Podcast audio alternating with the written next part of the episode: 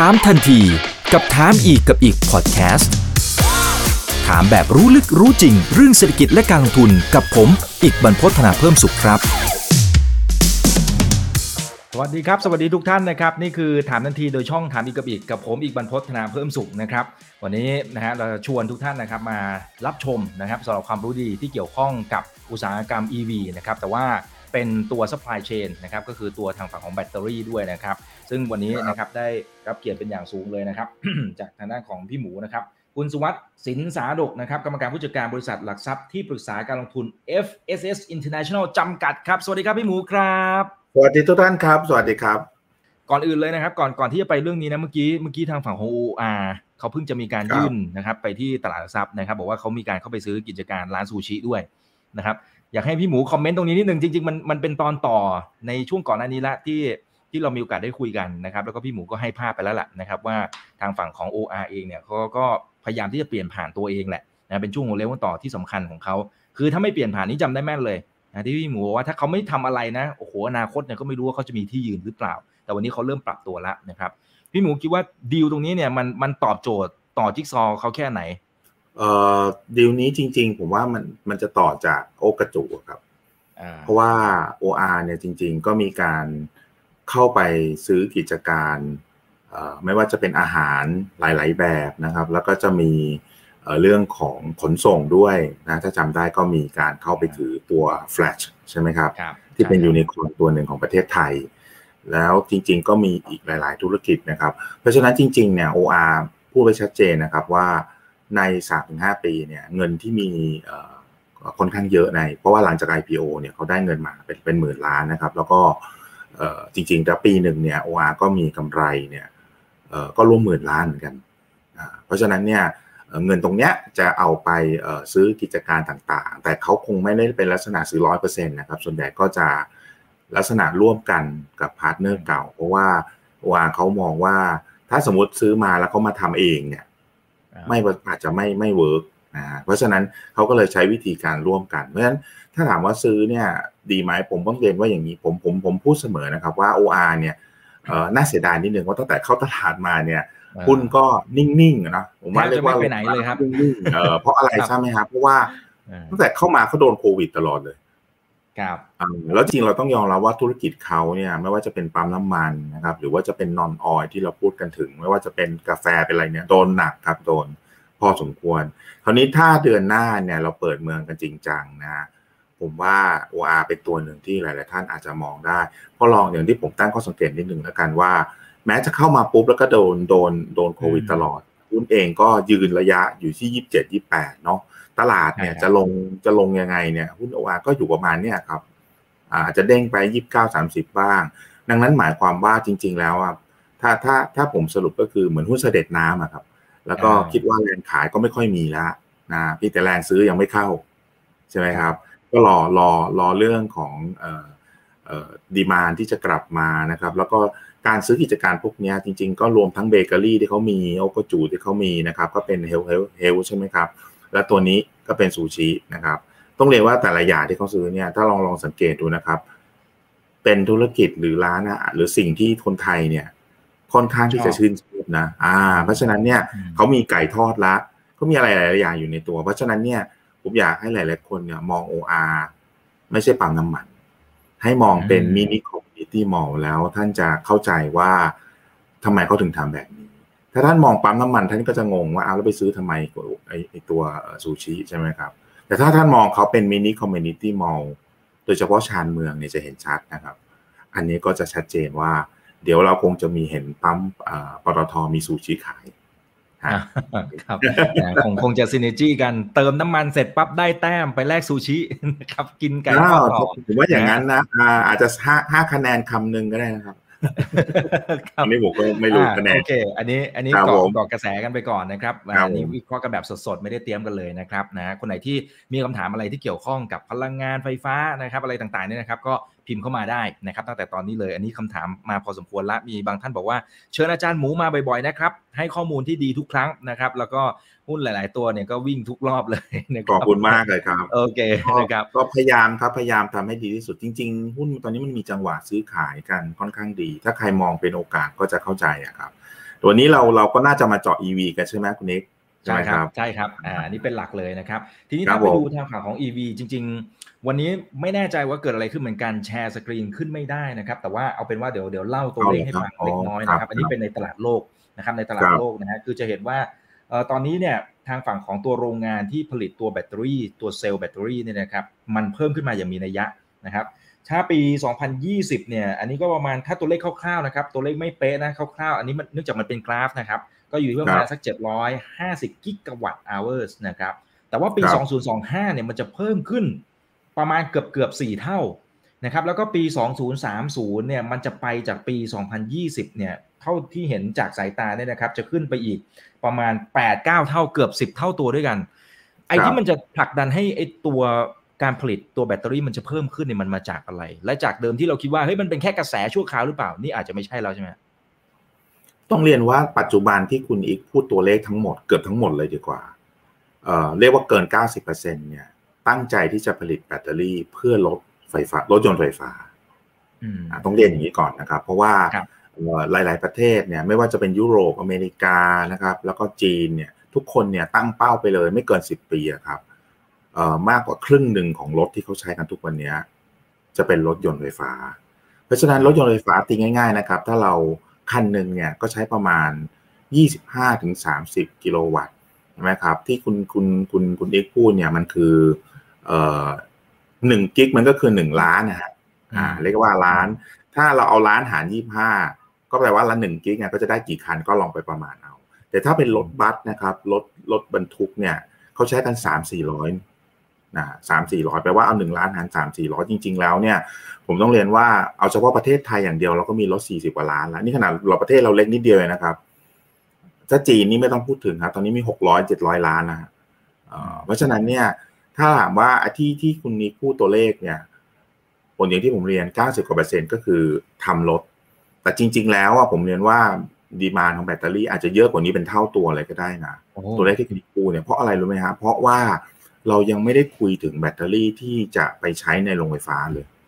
อืมแล้วจริง ๆ ผมว่าการผ่านวิกฤตครั้งเนี้ย ล่าสุดเนี่ยพอเปิดเมืองปุ๊บแล้วมีปัญหาโดยเฉพาะที่ประเทศจีนแล้วมันกระเทือนไปทั้งโลกใช่ไหมครับ เป็นเรื่องของ supply chain เนี่ยน่าคิดอย่างหนึ่งนะครับว่าบทบาทของแบตเตอรี่จะยิ่งสำคัญกับโรงไฟฟ้าคุณนี่ก็ใช่ไหมฮะเพราะว่าจริง ๆ ตอนนี้การนว่าเราก็ไปพึ่งถ่านใช่ไหมครับพึ่งแก๊สการนว่าถ่านก็แพงแก๊สก็แพงน้ำมันก็แพงแพงหมดเลยครับ ตอนนี้แพงไม่พอครับ แพงแล้วก็ไม่มีด้วย อันนี้คือสำคัญอย่าง ดังนั้นเนี่ยสิ่งที่ที่มันเอ่อมันมันบอกเราชัดเจนเลยนะครับว่าทุกๆ รัฐบาลโดยเฉพาะรัฐบาลจีนต่อจากนี้ไปนอกเหนือจากเน้นรถไฟรถยนต์ไฟฟ้า แล้วผมว่าเขาต้องเน้นแบตเตอรี่เพื่อลงไฟฟ้าด้วยอืมเพราะครั้งต่อไปเขาจะไม่ให้มันเกิดเหตุการณ์นี้ เพราะฉะนั้นผมมั่นใจว่าคนผลิตแบตเตอรี่ต่อไปเนี่ยเอ่อต้องเรียกว่าอย่างนี้ครับ ไม่ต้องกลัวว่าไม่มีดีมานครับ เอาแค่ว่าคุณผลิตสินค้าแล้ว แข่งขันได้พอละฮะจบ เพราะฉะนั้นเนี่ยคุณควายคว้าดีมานที่ผมต้องพูดอย่างนี้เพราะว่าหลาย ๆ ท่านอาจจะลองสังเกตนะครับว่าเดี๋ยวนี้เนี่ยถ้าเราทำธุรกิจที่ตลาดโต แต่เราเนี่ยไม่สามารถแข่งขันหรือไปตามตลาดได้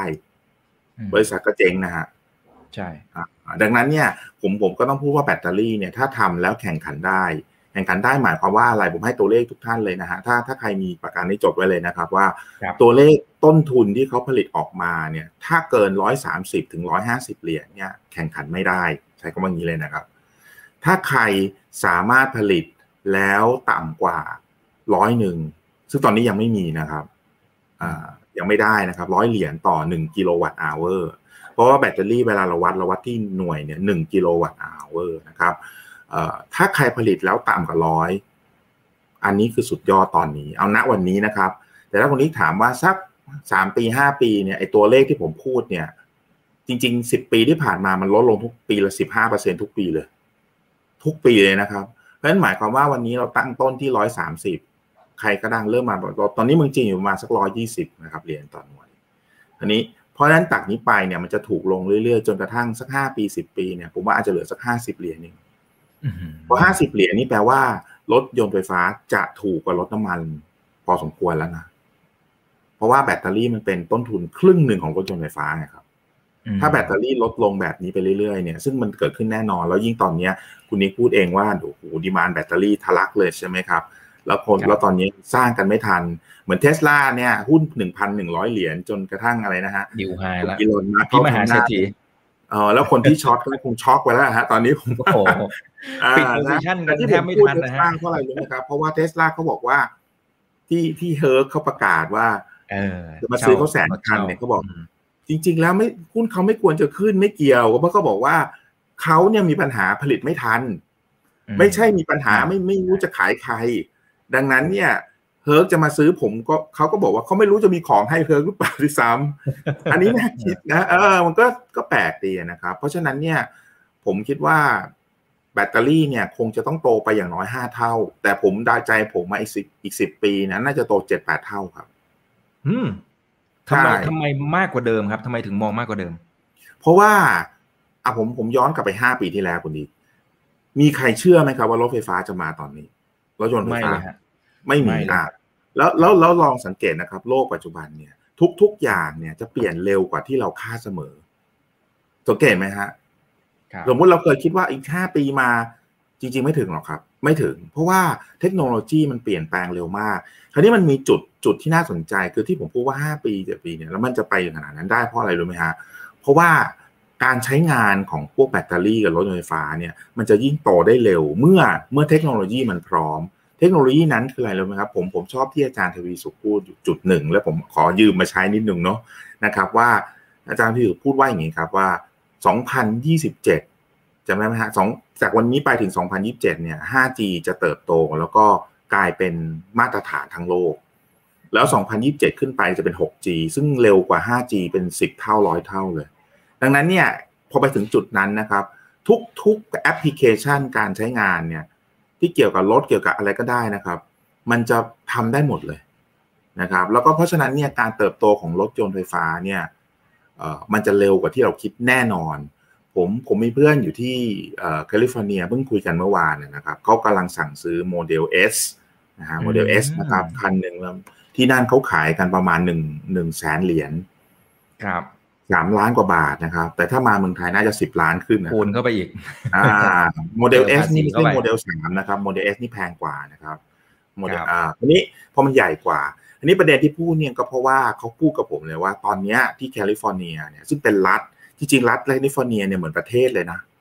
ใหญ่มาหลายท่านคงทราบว่ามันใหญ่มากแล้วคนจำนวนอเมริกามีประชากรสิบกับสี่ร้อยล้านเนี่ยไปอยู่แคลิฟอร์เนียก็เกือบร้อยล้านแล้วอะครับ เพราะฉะนั้นเนี่ยมันเหมือนประเทศอะ นะครับ แล้วเขาออกกฎหมายแล้วว่าอีกสิบปีจะไม่มีรถน้ำมันอื้อหือเพราะฉะนั้นที่ผมกำลังพูดหมายความว่าที่อเมริกาตอนเนี้ยมากกว่าครึ่งหนึ่งของคนซื้อรถใหม่เนี่ยเป็นรถไฟฟ้ารถยนต์ไฟฟ้าแล้วนะครับ มากกว่าครึ่งหนึ่งแล้วนะครับ เพราะฉะนั้นเนี่ย ถ้าอเมริถ้าแคลิฟอร์เนียรัฐเดียวเนี่ยเขามีคนเป็นร้อยล้านเนี่ยเกือบร้อยล้านเนี่ยเขาเขาไปทางนั้น แล้วถ้าจีนเนี่ยก็ไปทางนั้น เอาผมเอาแค่นี้ก่อนนะ สมมุติเราไม่ได้ไปดูประเทศอื่นเลยนะ เพราะฉะนั้นตัวเลขที่ผมบอกคุณอีกอะผมว่ามันมันมันแค่วันนี้เราเห็นเองนึกเอาเอง แต่จริง ๆ แล้วผมเชื่อมั่นเลยว่า จะไปได้ไกลกว่านั้นและเร็วกว่านั้นครับ อืมอืมครับ อ่าเดี๋ยวทีละประเด็นนะครับ เอาเอาจากตัวราคาก่อนที่เมื่อกี้นะครับ พี่หมูบอกว่าในแต่ละปีเนี่ยนะครับ มันก็จะลดประมาณสักสิบถึงสิบห้าเปอร์เซ็นอยู่แล้วนะครับหมายถึงตัวต้นทุนของแบตเตอใช่รี่ใช่เนี่ยครับ ส่วนใหญ่มันมันลดมาจากอะไรบ้างทำไมมันถึงโหจริงๆสิบถึงสิบห้าเปอร์เซ็นผมว่าเยอะมากนะพี่หมู เอางี้ครับสินค้าเทคโนโลยีใช้อย่างนี้แล้วกันเนาะอ่าต้นทุนที่มันลดอะมันมาจากสองสามส่วนเอง เหมือนกันหมดครับทั้งพัฒนาการของต้นทุนแล้วกัน ซึ่งมันจุดสำคัญถูกไหมฮะข้อที่หนึ่งเลยเนี่ยมาจากเทคโนโลยี คุณทำไปเรื่อยๆ เนี่ยอย่างสมัยก่อนเราเห็นไหมฮะว่าโทรศัพท์อันใหญ่ อันทำไปทำมาก็เล็กๆเล็กๆเล็กๆหมดเรื่อยๆอย่างนี้ก็เรียกเทคโนโลยีถูกไหมครับ อันที่สองคุณทำแล้วมันยิ่ง economy of scale มันเยอะ ยิ่งคุณทำเยอะ ต้นทุนก็ยิ่งถูกใช่ไหมครับ ต้นทุนคงที่ต่อหน่วย จะยิ่งลดลงไปแบบรวดเร็ว แต่จุดที่และเอ่อมันเป็นจุดผมใช้คำว่า break through แล้วกันสำหรับอืมการที่เอ่อเทคโนโลยีใด ๆ ก็ตามเนี่ยจะก้าวข้ามความเป็นเทคโนโลยีที่แบบเอ้ยดูแล้วเท่ๆเนี่ยกลายเป็นเทคโนโลยีที่ทุกคนต้องต้องต้องมีเนี่ยมันจะอยู่ในจุดที่อย่างนี้ครับ ต้นทุนมันเขาเนี่ยจะต้อง ถูกลงจนกระทั่งเนี่ยไม่เกิน ผมใช้คำว่าไม่เกินนะครับสองสามสองเท่าของเทคโนโลยีเดิมที่คนใช้ เช่น ถ้าในกรณีที่เรากำลังคุยกันเนี่ยหมายถึงรถยนต์น้ำมันอ่า ICE อ่า แต่คราวนี้ผมถามท่านว่า วันนี้รถไฟฟ้าเนี่ยราคาลงมาเท่ากับแล้วใช่ไหมครับ ใช้คำว่าเท่ากับรถเฟนน้ำมันแล้ว ถูกไหมครับ เพราะฉะนั้นเนี่ยไอ้สิ่งที่ผมพูดเนี่ย มันเลยจุดนั้นไปแล้วนะครับเรียกว่ามันเลยจุดที่เราเรียกว่า ถ้าถ้าถ้าเป็นภาษาเอ่อเขาเรียกอะไรเทคนิคนิดนึงเขาเรียก Moore's Law นะครับ Moore's Law ก็คือว่าพอมาถึงจุดที่สามเอ่อต้นทุนลงไปเลยสามสี่เท่าเนี่ยจริงๆลองกลับไปดูได้เป็นอย่างนี้หมด อย่างผมตัวอย่าง flash drive อย่างเงี้ยแรกๆแพงคุณคุณนิกจำได้ไหมฮะใช่ใช่ไดแพงมากเลยเราก็ใช้ hard disk ที่หมุนๆใช่ไหมครับแล้วพอถึงจุดจุดหนึ่งเนี่ยพอ flash drive เนี่ยต้นทุนเอ่อราคาลงมาเหลือประมาณสักสามสองสามเท่าของ hard disk hard disk ก็ม้วนเสื่อเลยครับ คนก็เลิกใช้นั่นคือสิ่งเดียว เพราะฉะนั้นผมกำลังจะบอกท่านว่าวันนี้ถ้าถ้าหลาย ๆ ท่านยังไม่เชื่อนะครับ ว่ารถไฟฟ้ารถยนต์ไฟฟ้าจะเกิดแบบแบบเขาเรียกเกิดแบบว่าเอ้ยอีกสิบปีมั้งมันค่อยขึ้นไม่จริงหรอกครับ ผมมั่นใจว่าห้าปีเนี่ย จะกิน market share ไม่ต่ำกว่ายี่สิบเปอร์เซ็นต์ถึงสามสิบเปอร์เซ็นต์ของรถทั้งโลกนะครับ ของรถทั้งโลกเลย เพราะฉะนั้นจุดนี้สำคัญมาก แล้วก็ต้นทุนเนี่ย ที่มันลดก็เพราะว่าเทคโนโลยี เพราะว่า economy scale และสุดท้ายนะครับ ก็เป็นเรื่องของ ที่ผมเรียนว่าเขาเปลี่ยนเขาเปลี่ยน material ด้วยนะครับนี่ขนาด material ขึ้นขนาดนี้นะคุณนิกโอ้ถ้า material ลงนะ ยิ่งถูกกว่านี้นะครับอ่าครับ โอเค อันนี้เป็นในมุมที่ที่มันจะถูกไปเรื่อยๆนะครับเอ่อแต่ทีนี้ถ้าเป็นทางฝั่งของตัวดีมานความต้องการนะครับ คือโอเคเรารู้แหละว่าทางฝั่งของทางภาครัฐหลาย ๆ ประเทศรวมถึงบ้านเราด้วยนะครับ ยุโรปจีนอเมริกาสนับสนุนอย่างเต็มที่ สมมุติสมมุติสมมุติว่าไม่มีสมการตัวนี้และทางฝั่งของรัฐบาลไม่ได้สนับสนุนเนี่ยมันเกิดไหมฮะไอไอตัวเนี้ย EV มันเกิดไหมฮะถ้าณวันนี้เกิดครับ เพราะว่าอย่างจีนเนี่ยเป็นต้นเลย จีนก็มีทั้ง economy of scale จีนก็มีเทคโนโลยีตัวเอง เพราะว่ารถรถยนต์ไฟฟ้าเนี่ยคือจีนเนี่ยเขาโชคดีด้วยแหละ ผมพูดอย่างนี้ก่อนร้อยปีที่ผ่านมาเนี่ย คนที่ เขาเรียกว่ากรรมเทคโนโลยีของเครื่องยนต์เอาไว้เนี่ย ก็คืออย่างเช่นโตโยต้าฮอนด้าเนี่ยเขาไม่ยอมปล่อยพวกนี้ออกมาเนี่ยเขาก็เลยเป็นเจ้าของรถเบนซ์เมอร์เซเดสอะไรอย่างเงี้ย แต่พอจีนเนี่ยก็เขาก็รู้ว่ายังไงเขาก็สู้ไม่ได้อะเพราะว่าเทคโนโลยีพวกนี้ไม่ได้ไม่ยอมถ่ายทอดให้เขาไงอ่าคราวนี้พอสิ่งที่เกิดขึ้นคือ พอเขาก็ข้ามไปรถยนต์ไฟฟ้าเลยพอข้ามมารถยนต์ไฟฟ้าปุ๊บเนี่ยที่ที่ตอบคาถามวันนี้ว่าเอ๊ะแล้วมันต้องซับซิดีอยู่ไหม รัฐบาลต้องยังช่วยอยู่ไหมจีนตอนแรก ๆก็ทำก็ช่วยนะครับ ช่วยแต่พอมาปีสองปีก่อนเนี่ยเขาถอดออกเลยนะ คือหมายความว่าวันนี้นะครับรถไฟฟ้ารถยนต์ไฟฟ้าทุกประเภทที่จีนเนี่ย ไม่มีซับซิดีแล้วนะครับเพราะว่าจีนเขามีเอ่อ economy of scale มากพอโอ้สเกลเขามีอยู่แล้วใช่ไหมครับ แล้วเขาก็พัฒนามาสักห้าปีหกปีแล้วมาถึงจุดที่ ไม่จำเป็นที่จะต้องมี subsidy นั่นคือทำไมรถไฟฟ้าตอนรถยนต์ไฟฟ้าตอนนี้เนี่ยจริงๆผมยกตัวอย่างนี้ก็ได้ MG เนี่ยที่เราเราเราซื้อกันในเมืองไทยนะครับที่ผลิตเมืองไทย ถ้าเราไปซื้อเมืองจีนเนี่ยจะถูกกว่าสามสิบเปอร์เซ็นต์นะอืมอ่าคุณนี้รู้เปล่า ถูกกว่าสามสิบเปอร์เซ็นต์นะ ไม่ใช่เกี่ยวกับภาษีนำเข้าเพราะมันไม่ได้นำเข้าเนี่ยมันผลิตในประเทศไทยคำถามคือทำไมมันถูกกว่าได้ มันรุ่นเดียวกันคันเดียวกันแบบเดียวกันเลยนะ หมายความว่าราคาอยู่หกเจ็ดแสนเองนะ ผมถามว่าหกเจ็ดแสนถูกไหมฮะคุณคุณคุณนี้โอ้โหคือถ้าเทียบว่ามันวีออสอะไรอย่างนั้นแล้วแต่จริงๆ ดีกว่าวีออสนะเอ็มจีเพราะฉะนั้นผมเลยบอกท่านว่าที่เขาขายเมืองไทยร้านหนึ่งเพราะว่าหนึ่งเนี่ยเมืองไทยอาจจะต้องนำเข้าบาง part บางจุด เพราะยังผลิตแบตเตอรี่ไม่ได้ และสองนะครับเราเออเอาลองเรียกว่าเราก็มี markup พูดอย่างนี้ภาษาง่ายๆนะครับ เพราะว่าตอนนี้เรายังไม่มีเขายังไม่มีคู่แข่งใช่ไหมฮะ ก็ markup มาแล้วเนี่ยฮะดูเหมือนจะมาแล้วครับเพราะฉะนั้นเพราะเชื่อผมนะครับว่าเดี๋ยวต้นปีหน้าเนี่ยเนี่ยเดี๋ยวเดี๋ยวเดี๋ยวสิ้นปีใช่ไหมครับ จะมีงาน motor show ใช่ไหมครับอ่า ผมให้จับตาดูเลยนะครับ ว่าก่อนมอเตอร์โชว์ผมใช้คำว่าก่อนนะฮะก่อนมอเตอร์โชว์ก็คือภายในเดือนหน้าเนี่ย รัฐบาลจะต้องน่าจะต้องประกาศมาตรการเป็นชุดเลยนะครับ ที่จะสนับสนุนการใช้รถยนต์ไฟฟ้าในประเทศไทย แล้วหลาย ๆ ท่านเนี่ยเรียกว่าเตรียมเงินได้เลยนะครับ ว่าไปไปช็อปอ่าผมใช้คำนั้นเลยนะ เพราะว่าเอ่อหนึ่งในนั้นที่ที่รัฐบาลพูดมาค่อนข้างชัดเจนคือ จะให้เงินเหมือนรถคันแรกอะครับแต่สิ่งที่ดีกว่ารถแบบนั้นคืออะไรรู้ไหมครับรถคันแรกเราท่านต้องซื้อก่อน ซื้อเสร็จใช่ไหมครับ แล้วเราก็ต้องไปเคลมจากรัฐบาลคืนใช่ไหมฮะแต่อันนี้ไม่ใช่นะครับ สิ่งที่ผมได้ยินมาเนี่ย คือรัฐบาลจะ นะครับจะให้ผู้ประกอบการหรือผู้ผลิตรถ หรือผู้นำเข้ารถแล้วแต่กรณี ไปเลยสมมติคันหนึ่งเนี่ยอืมสมมติแสนหนึ่งผมไม่รู้ตัวเลขจริง ๆ ว่าออกยังไม่ออกยังไม่ได้สรุป แต่แต่มุติถ้าแสนหนึ่งหมายความว่าเขานำเข้ามาล้านหนึ่งเขาขายเขาขายคุณอีกแค่แสนเดียวไอ้เก้าแสนอ่า คือส่วนลดไปเลก็ยหมายความว่าผู้บริโภคก็ไม่ต้องไปเรียกว่าสนใจอะไรเลย มันลดลงไปเองโดยอัตโนมัติเลย แล้วผมถามว่าถ้ารถยนต์ไฟฟ้าเนี่ย เหลือประมาณต่ำล้านหนึ่งหรือต่ำกว่าเนี่ย น่าสนใจไหมครับ ยิ่งราคาน้ำมันแพงดีมานด้วย ใช่ดีมานน่าจะใช่มาอืมแล้วแล้วประเทศไทยเนี่ยโชคดีอย่างหนึ่งนะ ถ้าเราเราอยู่เนี่ยคิดอย่างหนึ่งครับ วันนี้เรามีเอ่อวิกฤตพลังงานไหมครับ ไม่มีไม่มีครับแต่ทำไมคนอื่นเขามีกันทั้งทั้งที่ก๊าซก็ราคาแพงถ่านหินก็แพงถูกไหมครับ น้ำมันก็แพง เราไม่มีวิกฤตพลังงาน เพราะว่าเราใช้ถ่านหินน้อยมาก และส่วนใหญ่จะเป็นถ่านหินลิกไนท์แม่เมาะซะส่วนใหญ่เรามีเองนะครับ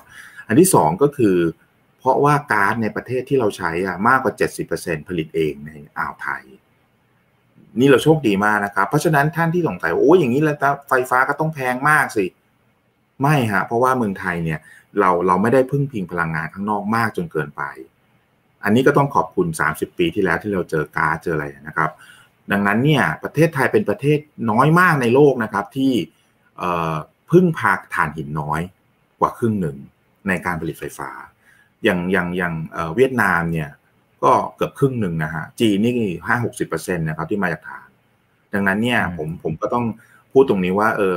ไม่ต้องกลัวครับว่าค่าไฟจะขึ้นไปห้าบาทสิบาทตอนต่อหน่วยไม่ไม่ถึงหรอกครับ อืมครับ แต่ทีนี้อันนี้ถ้าตอบถ้าไปไปเลยถามอ่าต่อไว้เลยนะครับ ทีนี้ทีนี้ถ้าถามในมุมของสมมติอยากอยากจะหาข้อโต้แย้งอะไรมาต่างๆนะครับ คือบางคนก็บอกว่าโอเคนะฮะในเรื่องของสัดส่วนดีมานความต้องการเนี่ยมันคงเพิ่มขึ้นอยู่ละ นะครับครับแต่การที่มันจะกลายเป็นแบบ mainstream แบบจริง ๆ ที่ทุกคนแบบใช้เป็นเรื่องปกติมากๆ ในชีวิตประจำวันอะไรต่างๆเนี่ยมันต้องดูพวก ecosystem อะไรต่างๆด้วย คืออย่างโอเคในในจีนอเมริกายุโรป พวกแท่นชาร์จอะไรมันก็มันก็เยอะพอสมควร ในบ้านเรามันไม่แน่ใจว่ามันพร้อมแค่ไหนครับพี่หมู อันนี้ไอ้ผมที่เราบว่าอกมันเป็จะนเร็วนี่มันคำจะถามเร็วที่ได้จริงหรือเปล่าอืมใช้คำว่าอย่างนี้แล้วกัน ไม่เกินสองปีครับ สิ่งอืมปัญหานี้จะหายไปผมใช้คำว่าอย่างนี้อ่าเพราะอะไรครับอืมในเมืองไทยนะฮะครับ เหตุผลคืออย่างนี้ครับอ่าผมให้ตัวเลขในในทุกๆ ยี่ห้อของปั๊มน้ำมันเมืองไทยนะครับ ที่เรารู้จักเนี่ยรวมกันแล้วเนี่ยมีประมาณแปดพันแห่งอ่าผมเช็คอย่างนี้ก่อนนะแปดพันแห่ง ไอ้ที่เราขับรถไปทั่วประเทศนะครับ แล้วครับมีปั๊มน้ำมันมากมายเนี่ย คือไม่เกินแปดพันแห่ง วันนี้นะครับเรามีจุดชาร์จไฟรถไฟฟ้ารถยนต์ไฟฟ้าเนี่ย แล้วนะฮะประมาณหนึ่งพันกว่าแห่ง ไม่นับที่บ้านนะครับ อ่า ไม่นับที่บ้านของแต่ละคนนะฮะอันนี้เราผมไม่นับนะเพียงแต่ว่าส่วนใหญ่เนี่ยจะไม่ได้ใช้งานสังเกตไหมครับเพราะว่าไม่มีรถไปชาร์จครับส่วนใหญ่จะเอาไว้จอดรถหรือก็ว่าเอาเอาเอากลวยมากั้นเนาะเออส่วนใหญ่จะเป็นอย่างนั้นมากกว่า แล้วส่วนใหญ่ก็จะอยู่ในห้างอะสังเกตไหมครับอยู่ในห้างอ่าใช่ใช่คราวนี้สิ่งที่จะเกิดขึ้นต่อไปนะครับในหนึ่งปีข้างหน้าเนี่ย จะผมมั่นใจว่าน่าจะมีการนะครับ ขยายการติดตั้งนะครับ charging station เนี่ยเป็นสองเท่าถึงสามเท่า ก็คือมากถึงสองถึงสามพันแน่คราวนี้คำถามก็คือว่าถ้าแปดพันปั๊มน้ำมันเนี่ยเราจะรู้สึกว่า โอ้โห เยอะแยะเต็มประเทศเลยเนาะถ้าสมมติว่า charging station มีมากถึงสามพันสี่พันแห่งเนี่ยก็หมายความว่ามันมากพอที่ท่านไม่ต้องห่วงว่าไปไหนแล้วจะไม่มีที่ชาร์จ อันนี้ประเด็นแรก แล้วก็ว่ามันจะอยู่ในห้างด้วยแล้วแล้วถ้าเรารวมที่ชาร์จที่บ้านไปด้วยเนี่ยโอ้โหมันจะเยอะมากเลยนะครับ แล้วก็อย่างหนึ่งที่ยังไม่เกิดขึ้นแต่กำลังจะเกิดแน่ ๆนะครับ มื่อกี้ก็ย้อนกลับไป OR นิดหนึ่งก็คือ หลาย ๆ ปั๊มโดยโดยเฉพาะ OR นะครับเขากำลังที่จะติดเริ่มติดตั้งไอ้ตัวชาร์จิ่งนะฮะหัวเนี่ยในในปั๊มเขาเพราะเขาก็รู้อยู่แล้วว่าในในที่สุดมันก็ต้องเป็นไปทางนั้นนะดังนั้นก็แปลว่าพันหนึ่งปีนี้วันนี้นะครับ ผมว่าปีหน้าก็อาจจะแตะสองพันละ แล้วก็ปีต่อไปก็อาจจะสามพันสี่พันซึ่งผมว่ามันก็มากพอที่ที่ทุกท่านเนี่ย ไม่ต้องไปห่วง อันนี้ก็ประเด็นแรกนะครับประเด็นที่สองที่มันต้องตามมาคือว่าถ้าชาร์จครั้งละสามชั่วโมงเนี่ยมันจะเป็นไปได้ยังโอ้ไงไม่อะอันนี้จบเลยนะครับครับ แต่ว่าจริง ๆ วันเนี้ย ชาร์จยี่สิบนาทีครับอืมอืมยี่สิบนาทีแล้วเชื่อผมเถอะครับว่าเทคโนโลยีมันจะทำให้เร็วขึ้นไปอีก ภายในปีต่อปีข้างหน้า มันอาจจะเหลือสิบห้านาที เหลือสิบนาที ถ้าเราไปเติมน้ำมันครั้งหนึ่งกี่นาทีครับคุณเอก ก็ถ้านับเฉพาะไอตัวที่หัวจ่ายเข้าไปผมว่าอันเนี้ยไม่เกินห้านาทีเสร็จใช่นะครับ แต่ส่วนใหญ่จะเกินฮะใช่ไหมฮะเข้าห้องน้ำนู่นนี่ใช่เพราะเข้าห้องน้ำบ้างไปซื้อลูกชิ้นปิ้งบ้างอะไรอย่างเงี้ยใช่ไหมครับก็ว่ากันไปนะฮะส่วนใหญ่ก็ประมาณสิบห้านาทียี่สิบนาทีอ่าเพราะฉะนั้นก็หมายความว่า ถ้าชาร์จไม่เกินยี่สิบนาทีเนี่ย ก็น่าจะพไม่อรัไม่บได้ได้แตกต่างเท่าไหร่ใช่พอรับได้ แล้วมันก็จะเร็วขึ้นเรื่อยๆเองอะครับ เพราะฉะนั้นทั้งจำนวนทั้งความเร็วนะครับ อันเนี้ยตัวแล้วก็ราคาในการชาร์จเนี่ยก็มีมาตรฐานระดับหนึ่งเลยนะครับ เพราะว่ารัฐบาลเนี่ยออกกฎหมายมาแล้วนะฮะว่าจะอยู่ราวๆสักผมคิดว่าน่าจะประมาณห้าห้าห้าหกบาทอยู่แถวๆนี้ แรกๆอาจจะสักเจ็ดบาท แต่ผมว่ามันจะค่อยๆ แข่งขันแล้วก็ลดลงไปเองเหลือสักห้าบาท มันก็หมายความว่าต้นทุนในการวิ่งหนึ่งกิโลของท่านเนี่ยเทียบกับน้ำมันตอนนี้จะถูกมากกว่าครึ่งหนึ่งครับ อืมอืมครับ โอเคนะครับ ซึ่งตรงนั้นก็จะเป็นการลด ความวิตกกังวลนะครับของหลาย ๆ คนได้นะครับ แล้วถ้าเกิดภาพนั้นจริงเนี่ยในมุมการลงทุนนะเราต้องหาผู้ชนะให้เจอนะครับ โอเค มีบางท่านบอกว่าช่วยอธิบาย solid state นะฮะแล้วก็ลิเธียมไอออนมันคืออะไรยังไงมันต่างกันไหมนะครับ คุณทีคือแบตเตอรี่เนี่ยมันจะมี 3 ส่วนใหญ่ครับขั้วบวกขั้วลบ แล้วก็ส่วนที่เป็นตัวกั้นขั้วบวกขั้วลบผมใช้คำว่างี้แล้วกันอ่าสามอย่างง่าย ๆนะครับคำว่า ที่เขาบอกว่าอีลิเธียมไอออนหรือว่าเป็นแบบชนิดอื่นเคยได้ยินไหมฮะอ่าหรือที่ไม่ใช่ลิเธียมไอออนเนี่ยหมายความว่าขั้วนะครับขั้วบวกเนี่ยท่านท่านเอาเราเอาไอสารพวกนี้ไปเคลือบ ให้การในเหนียวนำไฟฟ้าเนี่ยมันมันมันดีขึ้นหรือมันเร็วขึ้นหรือมันมากขึ้นแน่นขึ้นอะไรก็ว่ากันไปอย่างนั้นดังนั้นเทคโนโลยีลิเธียมไอออนก็คือก็คือการเอาลิเธียมเอาเอาลิเธียมกับไอไอออนคือเหล็กใช่ไหมครับแล้วก็ใส่เข้าไป อย่างนี้ แต่ว่าจริง ๆ แล้วมันอาจจะใช้อย่างอื่นก็ได้ อย่างเช่นบางคนเขาก็ใช้มังกานีแมงกานีใช้อะไรเงี้ย เอาเรียกว่าใช้สารอื่นได้ดังนั้นลิเธียมไอออนหมายความว่าเทคโนโลยีแบตเตอรี่ที่ที่ขั้วโลกทั่วบวกเนี่ยใช้สารพวกนี้ อ่าผมพูดอย่างนี้แล้วกัน เพราะนั้นเราก็ต้องไปดูว่าแต่ละแต่ละแบบเนี่ยมันมันดียังไงไม่ดียังไงนะครับ อีกอันหนึ่งก็คือที่ท่านถามว่า solid state คราวนี้ solid state ไม่ใช่ขั้วละ solid แต่คือตัวที่แบ่งขั้ว ตัวที่แบ่งขั้วปัจจุบันนะนึกภาพนะครับ ถ้าเป็นแบตเตอรี่โบราณในรถนะไอตัวที่แบ่งขั้วมันก็คือน้ำอ่านะครับผมมองนะอ่า มันก็คือตัวนำน้ำเนี่ยคือตัวนำนะฮะแต่ปัจจุบันเนี่ยเออมันยังเป็นน้ำอยู่นะครับ แต่ว่าเรามองไม่เห็นข้างในเพราะเคยเห็นไหมฮะว่าเวลาแบตเตอรี่หมดอายุแล้วมันมีน้ำออกมาคุณคุณอีกเคยเห็นนะเอออย่างนั้นนะฮะครับแต่ว่าปัจจุบันเนี้ยเราเริ่มพัฒนาจากน้ำตัวตัวการตัวขั้นเนี่ย ตัวนำเนี่ยนะครับ ให้มันเป็น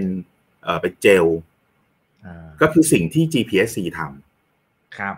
อ่าเทคโนโลยี GPSC ที่เราคุยกันอยู่เนี่ยเป็นเจลนะครับ แต่ถ้าเป็น solid state เนี่ยคือไปอีกขั้นหนึ่งละคือคือกลายเป็นของแข็งเลย ซึ่งข้อดีมันก็จะทำให้แบตเตอรี่เนี่ยโอกาสระเบิดเหมือนกับอะไรนะเอ่อเหมือนกับซัมซุงรุ่นอะไรผมจำไม่ได้นะฮะที่ระเบิดอืมเอ่อเพราะว่ามันเกิดเพราะว่ามาพอมันใกล้กันมากเกินไปแล้วมันเกิด short circuit เพราะตัวขั้นเนี่ยมันมันมันมันมันเกิดความร้อนแล้วบางช่วงเนี่ยมันมันภาษามันน่าว่ามันลัด circuit ผมเอาแบบภาพง่าย ๆ แล้วกันนะฮะแต่ว่านะครับ แต่ว่าถ้าเป็น solid state จะไม่เกิดเหตุการณ์นั้น จะไม่ช็อตเลย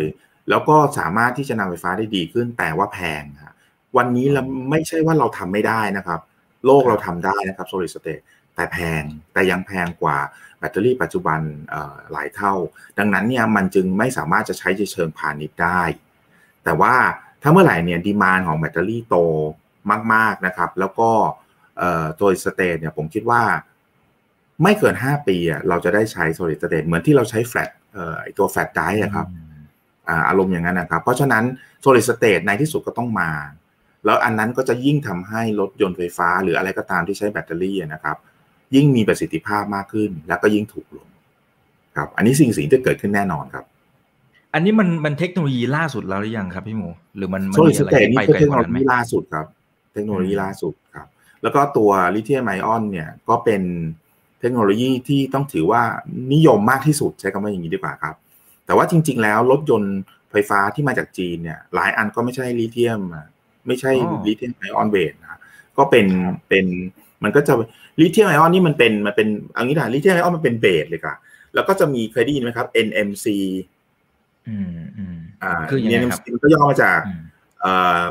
แมงกานีสโคบอลต์อะไรเงี้ยก็เอาสารสารหลาย ๆ ตัวผสมกันสัดส่วนแตกต่างกัน แล้วก็เอามาทำเป็นขั้วมาเคลือบขั้วแล้วเพื่อที่จะให้ประจุไฟฟ้าเนี่ยมันวิ่งไม่เหมือนกัน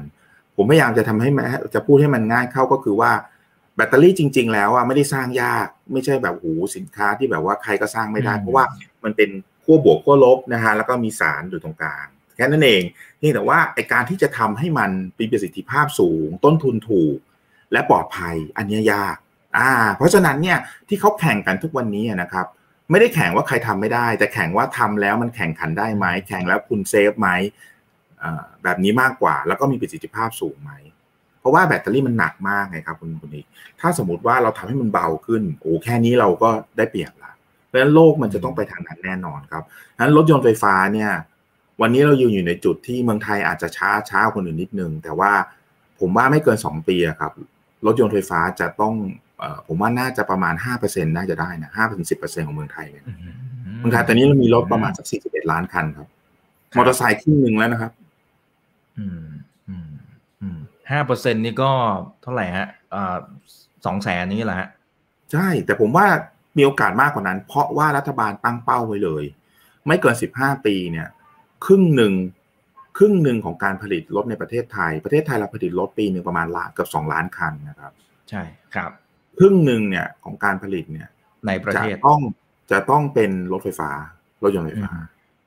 เพราะฉะนั้นเนี่ยทำไมรัฐบาลที่ผมพูดว่าภายในเดือนหน้าเนี่ยจะมีมาตรการต่างๆออกมา ไม่ว่าจะเป็นการ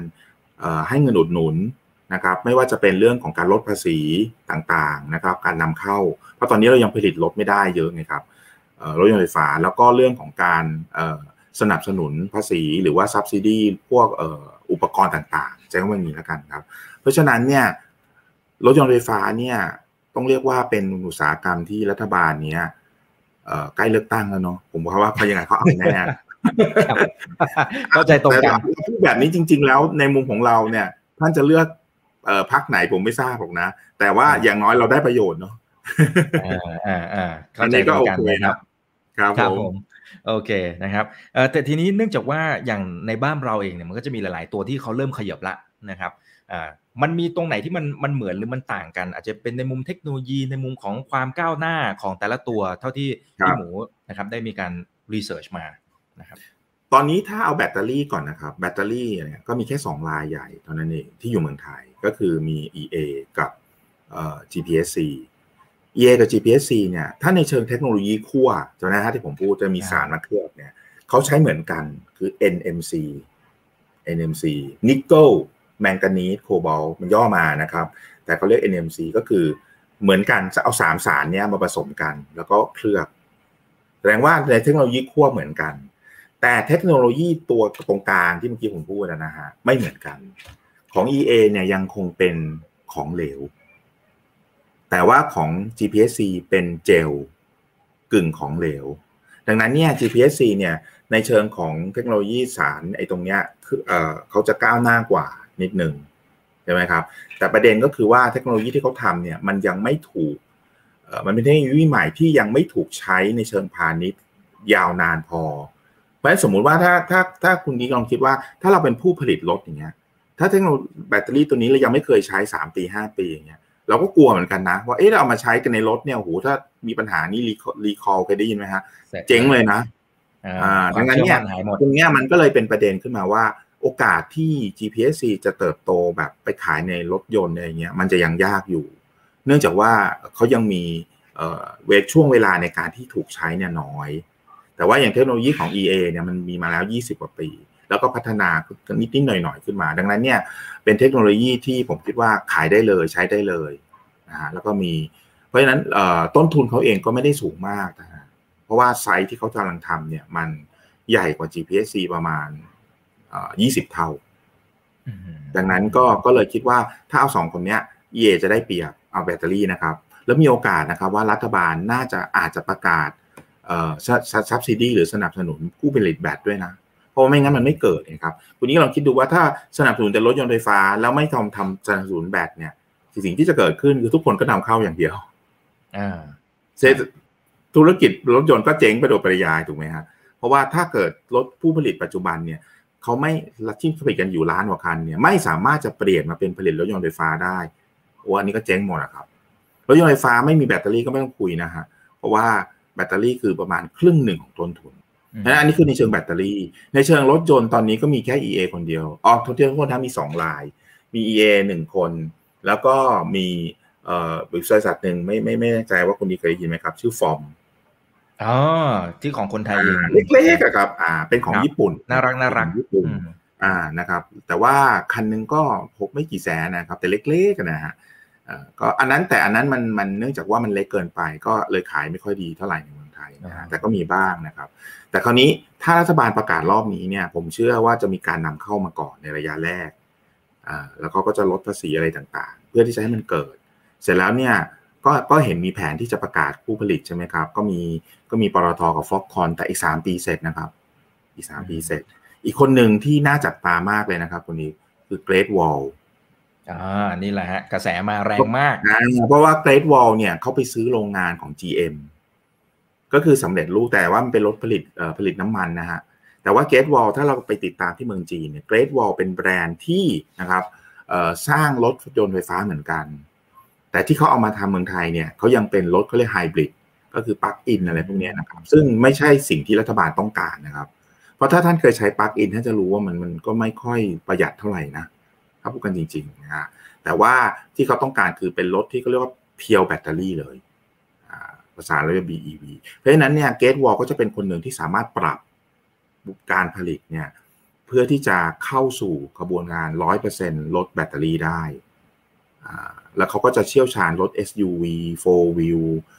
ไอ้พวกนี้รถปิกอัพเนี่ยเขาจะเชี่ยวชาญมาก ซึ่งเมืองไทยเนี่ยก็ผลิตรถปิกอัพส่งขายระดับอันดับต้นๆของโลกนะอันนี้ก็ก็จะกลายเป็นจุดหนึ่ง เพราะฉะนั้นในปีหน้าเราจะเห็น 3-4 ผู้เล่นนี้ก่อน ใช้คำว่าก่อนแล้วก็จะมีที่เหลือเนี่ยก็จะนำเข้ามาจากเมืองจีนจากอะไรก็ว่ากันไปนะครับ มีทั้ง High End Low End นะครับ แต่นะครับผมคิดว่าภายใน 2 ปีเนี่ยก็จะมีคนประกาศที่จะเข้ามาตั้งโรงงานมากขึ้นแน่นอน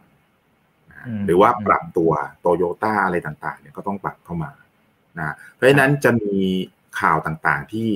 มั่นใจได้เลยครับว่าผู้ผลิตทั้งแบตเตอรี่ทั้งรถทุกชนิดเลยผมจะเอาทุกชนิดเลยนะครับ ก็จะ ค่อยๆ เพิ่มจำนวนเกินเข้ามา ดังนั้นเนี่ยผมก็นั่งรอเหมือนกันนะครับว่าเนี่ยรถผมเนี่ยก็ไม่ซื้อไม่เปลี่ยนแล้วไม่ซื้อใหม่ละรถรถไม่ใช่ไม่ซื้อใหม่รอแล้วใช่ไหมฮะซื้อรถน้ำมันรุ่นใหม่อ่ารอรุ่นใหม่ครับรอรุ่นใหม่เนี่ยรอปรัฐบาลประกาศแล้วเดี๋ยวปีหน้าจะจะเปลี่ยนแล้วครับจัดเลยครับผม เอ๊แต่สมมติว่ามันมีผู้เล่นรายใหม่ๆเข้ามาโดยเฉพาะถ้าสมมติเป็นเจ้าในต่างประเทศ ซึ่งก็คงจะเงินถุงเงินทางอะไรต่างอ่าหรือหรือเกรดบอลก็ได้นะเพราะกระแสมันมาแรงจริงนี่ขนาดตอนช่วงแรกที่เขาไม่ได้มีการเปิดป้ายราคาคนจองไปเยอะมากนะครับไอตัวแมวเหมียวอะไรเนี่ยนะฮะแต่ทีนี้ทีนี้ประเด็นคือ ถ้าเขามาจริงๆแล้วยอดขายมันมาจริง ยอดจองมาจริง ยอดขายมาดีมากเนี่ย คนไทยได้ประโยชน์ในแง่ของไอ้ตัวแบตเตอรี่ไหมนะเพราะวันนี้เราโฟกัสที่ที่หัวข้อหุ้นแบตเตอรี่ก็ต้องบอกว่าได้ไหมฮะหรือว่าเรามีผู้ผลิตแค่คนเดียว คือคือ GPSC ที่ผมเรียนไปแล้วว่าเออผมว่าอาจจะยังยากอยู่ เพราะว่าคือคือถ้าอย่างที่ผมเรียนนะว่าถ้าเราเป็นผู้ผลิตรถเราก็กล้ากลัวเหมือนกันนะอะไรเงี้ยเออคราวนี้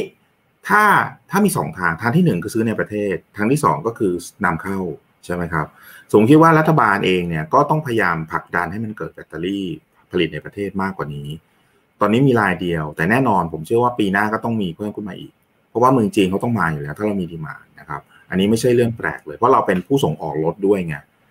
คืออย่าลืมนะครับว่าเมืองไทยเนี่ยเราไม่ใช่แค่ผลิตใช้อย่างเดียวนะเราส่งออกเยอะนะครับ จริง ๆ ต้องเรียนว่า 2 ปีที่ผ่านมาเราส่งออกเยอะกว่าใช้ในประเทศอีกนะ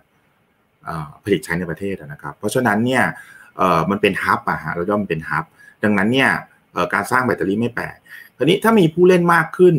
นะฮะ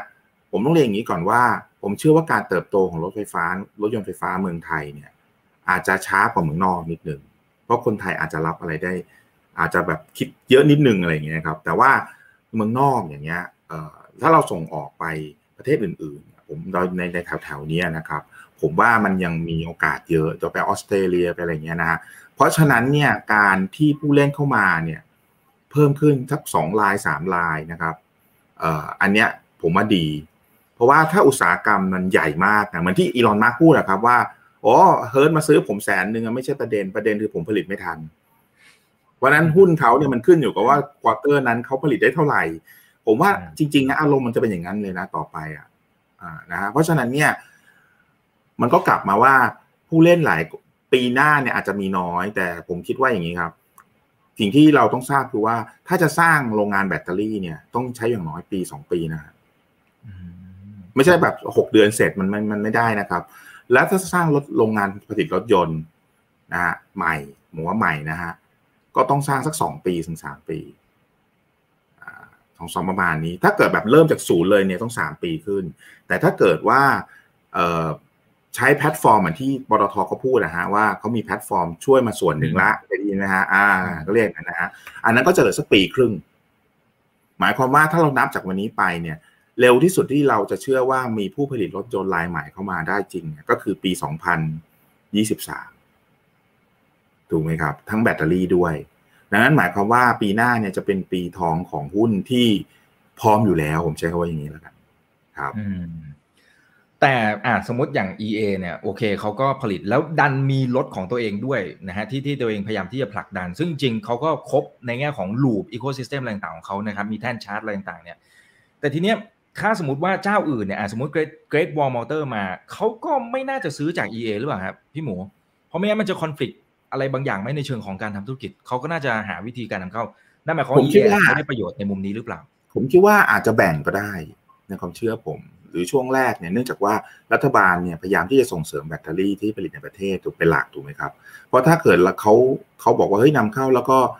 เข้ามาแข่งขันได้สุดท้ายแบตเตอรี่ในประเทศก็ไม่เกิดหรอกครับ ถ้าแบตเตอรี่ไม่เกิดก็หมายความว่าอะไรครับ การผลิตรถยนต์ในประเทศก็ไม่มี value เพราะว่าครึ่งหนึ่งของ value มันอยู่ที่แบตเตอรี่ไงดังนั้นเนี่ยก็แปลว่าสุดท้ายรัฐบาลก็ก็สอบตกอยู่ดีนะถ้าทำอย่างนั้นถูกไหมครับเพราะฉะนั้นจริง ๆ สุดท้ายมันก็คงต้องมาส่งเสริมให้เขาเนี่ยมาตั้งที่เมืองไทย ในที่สุด แต่โอเคถ้าช่วงแรกเนี่ยเขาก็อาจจะซื้อแบบ EA ไปก่อนครึ่งหนึ่งหรือว่าจริงๆเขายังผลิตไม่เยอะก็ซื้อไปก่อนใช่ไหมฮะถ้าเขาจะผลิตเยอะเขาก็ต้องตั้งเองถูกไหมฮะเพราะฉะนั้นจริง ๆ แล้วอะผมคิดว่า EA ยังไงเนี่ยปีปีสองปีแรกเนี่ยจะได้ประโยชน์เต็มที่อยู่แล้ว แต่ว่าหลังจากนั้นไปเนี่ยก็ต้องก็ต้องดูว่าถ้าตลาดโตมากๆ เนี่ย ตัว EA เองก็คงผลิตไม่ทันเหมือนกันนะผมว่า ถ้าในที่สุดเลย แล้วยิ่งถ้าเกิดสมมุติว่าเน้นไปที่โรงไฟฟ้าด้วยเนี่ยโอ้โหผมว่ายิ่งยิ่งเยอะมากเลยนะครับ ผมว่าวิกฤตจีนเนี่ยหลายหลายคนไม่ได้คิดในมุมนี้ว่า ถ้าสมมติวันนี้เนี่ยแบตเตอรี่จีนเขามีเยอะมาก แล้วก็เอาไปใช้โรงไฟฟ้าเขาจะไม่เกิดวิกฤตนี้ถูกไหมคุณคุณใช่ แต่เพิ่งจากเขาเขาไม่มีฮะเขาไม่ได้เน้นไงก็เลยเกิดวิกฤต แล้วกลายเป็นว่าวิกฤตแบบโอ้โหกลายเป็นว่าต้องไปลดการผลิตทำให้ GDP หายเนี่ยหนักนะผมว่าเรื่องใหญ่นะครับ เพราะนั้นเพราะนั้นมันก็จะยิ่งทำให้เราเห็นว่าความสำคัญ ของตัวแบตเตอรี่เนี่ยมันสูงขนาดไหน แล้วยิ่งถ้าเกิดมีการใช้มากขึ้นเนี่ย ต้นทุนมันจะลดเร็วกว่าที่ผมพูดอีกนะ 15%ต่อปีเนี่ย ก็จะกลายเป็น 30% 20-30%ขึ้นไปได้นะฮะ ลองคิดดูนะว่าถ้าลดขนาดนั้นเนี่ยแป๊บเดียวก็ถึงแล้วครับ จริงๆ มีคนพูดว่า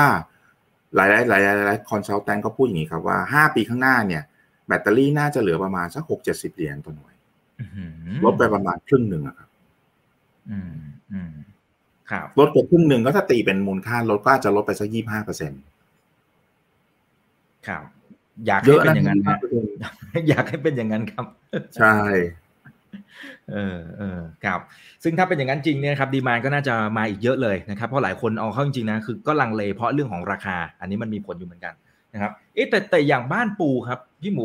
ผมคือถ้าติดตามข่าวจริง ๆเขาก็ไปลงทุนรู้สึกจะไปลงทุนไอตัวโรงงานตัวแบตเตอรี่ ที่อยู่ฝั่งจีนใช่ไหมครับ อันนี้มันเขามีเอี่ยวหมายถึงว่าในแง่ของสมมติว่าตัวรถยนต์พลังงานไฟฟ้า เติบโตอะไรต่างๆเนี่ยเขา supply แบตเตอรี่ให้กับรถยนต์พลังงานไฟฟ้าไหมตรงนี้มันมันใช่ไหมครับ หรือหรือเขาไป supply ตรงส่วนไหนเขาผลิตบริษัทลูกเขาเนี่ยชื่อ Durapower นะครับเขาผลิตอยู่ที่เมืองจีน แล้วก็ไม่ไม่ได้เยอะมากฮะไม่ไม่น่าจะประมาณไม่ถึง gig หนึ่งอะครับตอนนี้ อย่าง phase หนึ่งที่ EA จะขึ้นเนี่ยคือหนึ่ง gig อย่างของ GPSC เนี่ยคือประมาณ 200 กิโลวัตต์ก็คือ 0.2 gig คือนิดเดียวก็คือน้อยนะอันนี้ Durapower ตอนนี้เนี่ยเขาขายแบตเตอรี่นะครับไปให้กับรถบัสที่ยุโรป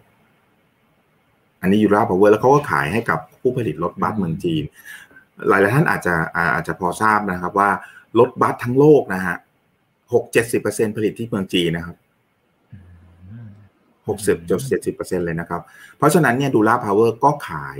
นะครับแบตเตอรี่ให้กับผู้ผลิตรถบัสในประเทศจีน แล้วก็เอารถบัสนั้นอะส่งออกไปเพราะฉะนั้นถามว่ามีเอี่ยวไหมมีครับ เพียงแต่ว่าไซส์เขายังเล็กอยู่นะแล้วก็ไม่ได้แบบ competitive ใช่ไหมเนี่ยนะฮะเท่ากับผู้ผลิตปัจจุบัน ในเมืองจีนถ้าเราพูดถึงผู้ผลิตแบตเตอรี่ใหญ่ ๆ ก็คือ CATL ใช่ไหมครับ ตัวตัวใช่ครับใหญ่ใหญ่สุมาดกๆแล้วก็ไซส์เขาใหญ่มาก เขาเป็นผู้ผลิตแบบแบตเตอรี่เพื่อขายอย่างเดียวเลยนะดังนั้นเนี่ย Durapower เองก็เหมือนกับเป็นรายเล็กๆนะครับที่ที่พยายามที่จะ upscale ขึ้นมาสัก 3-4 เท่า แต่ 3 4 เท่าจริง ๆ ก็ขึ้นมาแค่ 3-4 gig เองนะครับ ก็ไม่ได้เยอะนะครับ 3-4 gigอืมก็ก็ต้องบอกว่าบ้านปูเองจึงทำให้ธุรกิจนี้เนี่ยที่ผมไม่ได้กล่าวถึง เพราะว่าปัจจุบันเนี่ยมันยังเล็กมากแล้วก็ยังขาดทุนอยู่อืม ยังขาดทุนอยู่นะครับยังขาดทุนอยู่ เพราะฉะนั้นเนี่ยลองติดตามอยู่ก็อยู่ภายใต้บริษัทชื่อบ้านปูเน็กใช่ไหมครับอ่าครับครับอ่ายังขาดทุนนะครับไตรมาสสามนี่ก็น่าจะยังขาดทุนอยู่ แต่ไม่เยอะครับ แต่ว่าแต่ว่ามันยังไม่ได้มีนัยยะ เพราะฉะนั้นหุ้นบ้านปูเนี่ยเอ่ออาจจะเล่นเป็นธีมได้ แต่ถ้าท่านคาดหวังว่ากำไรของแบตเตอรี่จะเข้ามาแบบจริงจังเนี่ยอาจจะเร็วไปนิดหนึ่งครับ อืมอืมครับ เอ่อ เนี่ยมีท่านหนึ่งนะครับ คุณนักลงทุนตัวน้อยๆ ชื่อน่ารักมากนะครับ สวัสดีครับพี่พี่หมูนะครับ อยากให้พี่หมูแชร์มุมมองที่เนี่ยเขาจะมีนักลงทุนอย่างฝั่งของอเมริกา เห็นบอกว่าจะมี EV Lomo นะครับมันมีความเป็นไปได้มากนะแค่ไหนนะครับ แล้วตัวแบตเตอรี่ตรงนี้จะกลายเป็นจุดเปลี่ยนที่สำคัญเลยไหมไปถึงถ้าเขามาจริงนะครับเอ่อผมคิดว่าอย่างที่บอกอะฮะว่าเมืองไทยต้องมีผู้ผลิตแบตเตอรี่อย่างน้อยสามถึงห้าราย คือตอนนี้เราไม่มีนะครับ เพราะฉะนั้นเราต้องคาดหวังได้เลยครับว่าต้องมีผู้ผู้เล่นต่างประเทศใช้คำว่าอย่างนี้ด้วยนะเข้ามาแน่นอนทำไมผมถึงพูดอย่างนี้รู้ไหมฮะ เพราะว่าถ้าเราพูดถึงผู้เล่นเมืองไทย ไม่มีเทคโนโลยีนะครับ ครับ ถ้าไม่มีเทคโนโลยีแล้ว ต่อให้ท่านมีทุนเนี่ย ท่านก็ทำไม่ได้ เพราะฉะนั้นท่านก็ต้องจอยเวนเจอร์อยู่ดีก็หมายความว่าสุดท้ายแล้วเนี่ย ก็ต้องเป็นผู้เล่นต่างประเทศเข้ามาอยู่ดีครับอืม ใช่ไหมฮะในมุมของแบตเตอรี่ แล้วคราวนี้ถามว่าเอ๊ะแล้ว อย่างนั้นมันจะทำให้ตลาดมัน oversupply การแข่งขันดูเดือดขึ้นไหมผมก็ต้องเรียนอย่างที่ผมบอกฮะผมอยากให้ท่านนะมอง EV เนี่ยเป็นเอ่อเป็นตลาดที่เราเรียกเหมือนที่อีลอนมาท่านเราเขาพูดไว้อะคือผลิตไม่ทันมากกว่าขายไม่ไม่มีขายไม่ไม่รู้จะหาขายใครดีกว่าอ่าส่วนใหญ่ตลาดคือจะเป็น demand ล้นอ่าใช่ยังแม้แต่ประเทศจีนเองอะนะครับ ตอนนี้เนี่ย มันก็เป็นอย่างนั้นอยู่ก็คล้ายๆอย่างนั้นอยู่นะครับ ขนาดหลายๆคนบอกว่าเออเมืองจีนเนี่ยโอเวอร์สปายโอ้คุณขึ้นมากันเต็มไปหมดเลย จริง ๆ แล้วเนี่ยการแข่งขันก็ไม่ได้ดูเดือดขนาดนั้นนะครับ ก็จะเห็นว่าเอ่อกำไรของบริษัทลิสเต็ดเนี่ยของจีนที่ผลิต EV พวกเนี้ยก็ดีมากนะส่วนใหญ่ก็ดีหมดนะครับ เพราะฉะนั้นก็มันก็ตอบโจทย์เราอยู่แล้วว่า ขนาดคนจีนเนี่ยผมต้องเรียนว่าทั้งโลกเนี่ยหลายๆผมเชื่อของผมเองนะว่า ถ้าใครแข่งกับคนจีนได้นี่ต้องสุดยอดแล้วโอ้นะอันนี้ต้องโอ้ต้องนะ ก็ยกนิ้ปีวให้อีสเลยไลท์นะใช่ไหมครับก็ปีอีสไลท์ครันะบไม่เพราะฉะนั้นเนี่ยเพราะฉะนั้นผมคิดว่าขนาดตลาดเขาเองเนี่ยเขายังอยู่กันได้ แล้วก็เอ่อเออเติบโตได้ เพราะฉะนั้นเนี่ยผมคิดว่าเมืองไทยเองเนี่ยซึ่งเล็กกว่าเนี่ยมันได้เปรียบในมุมของเราอยู่แล้วเนาะดังนั้นเนี่ยผมเชื่อว่าอยากจะให้แบตเตอรี่เมืองนอกเนี่ยเข้ามาสักสองลายสามลายแล้วอันเนี้ยผมว่าการเมืองไทยเนี่ยอุตสาหกรรมรถยนต์จะจะมีมีโอกาสสำเร็จในการเปลี่ยนผ่านจากน้ำมันมาเป็นรถไฟฟ้าเพ เพราะว่าถ้าเราไปดู ผมอาจจะแตะนิดเดียวครับ การขนการส่งออกเมืองไทยเนี่ยที่ดีๆตลอดทุกวันนี้นะครับ ไปดูได้เลยนะครับ มาจากรถยนต์รถยนต์อืมยี่สิบสามสิบเปอร์เซ็นเข้าไปแล้วนะ มาจากเอ่อพืชผลเกษตรอะฮะ